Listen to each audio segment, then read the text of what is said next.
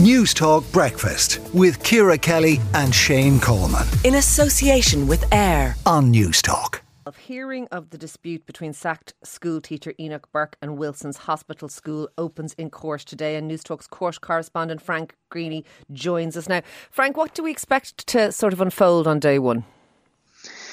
Well, it remains to be seen, but I, I, suppose we've been talking an awful lot about Enoch Burke and his trips to the Four Courts. But the funny thing is, the main event hasn't been heard yet, and that's what's going to happen today because everything to date has been in relation to the injunctions granted to Wilson's Hospital School.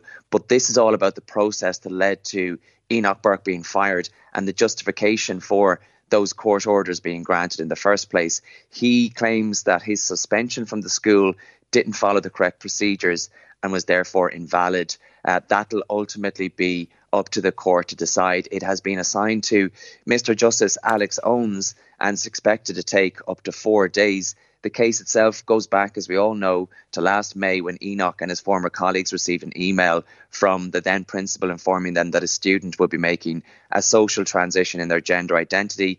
Uh, this student wished to be known by a different name and with the pronoun they, as opposed to a gender specific pronoun. And what exact, exactly happened thereafter depends on who you talk to. Yeah. And that will undoubtedly be thrashed out before the High Court for the rest of the week. Just as a slight aside, there there has been, uh, a, I suppose, a, a, a, spanner thrown into all this as well is, is that the parents of, of, the child in question, the student in question, have come out and said that the first they knew of this actually happening was when they saw the name of their child in court proceedings, that they were unaware their child was being socially transitioned. That's well, Shane Phelan from the Irish Independent has been reporting on that particular issue, and and that would probably come up at some point over the next few days. I understand that a parent of the student at the heart of all this apparently emailed the school to say that they were told that their child was the one caught up in all of this and that they only figured that out following a close read of a previous court judgment. Um, Shane, as I say, has reported extensively on that, and that could be significant yeah. because, according to his reportage, the parents' view differs from the account previously given by the school. But again, that will all be thrashed out in the High Court over the next few days, and it will ultimately be left up to Mr. Justice Owens to and decide on where the truth Frank, lies. Frank, we're also hearing reported that Enoch Burke is subpoenaing senior clerics from the from the Church of Ireland, senior Anglican clerics, presumably to to to back up his view in some way. Is is that what is expected here? Yes, um, we know that he is expecting to call three senior clerics of the Church of Ireland uh, to give evidence. Uh, Enoch Burke is an evangelical Christian. Um, he has claimed in previous court proceedings that transgenderism goes against his religious belief, and he has called them to give evidence in relation to that.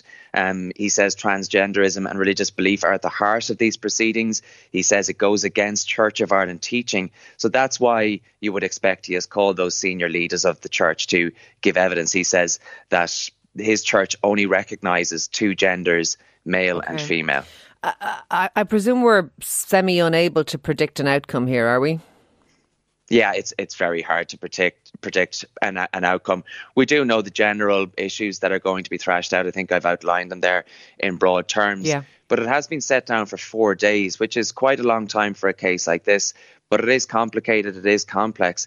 And as I said at the top of the piece, what's interesting about this is, you know, I feel like an Enoch Burke correspondent these past few months. There have been so many cases in relation to this, but this is the main event because Enoch Burke chose to run his case a little bit differently than you would normally see in the sense that he went after the injunctions first. He appealed the decision of two High Court judges to grant those injunctions you know, refraining him from attending at Wilson's Hospital School. We all know how that panned out. Yeah. He continued to defy the order. A daily fine regime of 700 euro per day was imposed. I understand that has gone beyond 30,000 at this point. He was expected a few days ago to pay a portion of that. I don't know if that's happened. Perhaps we'll get an update on that when the case starts at 11 o'clock in the look, morning this look, morning. I've no doubt you'll be bringing us news of that case over the next number of days. Thank you for speaking to us this morning. That is News Talks.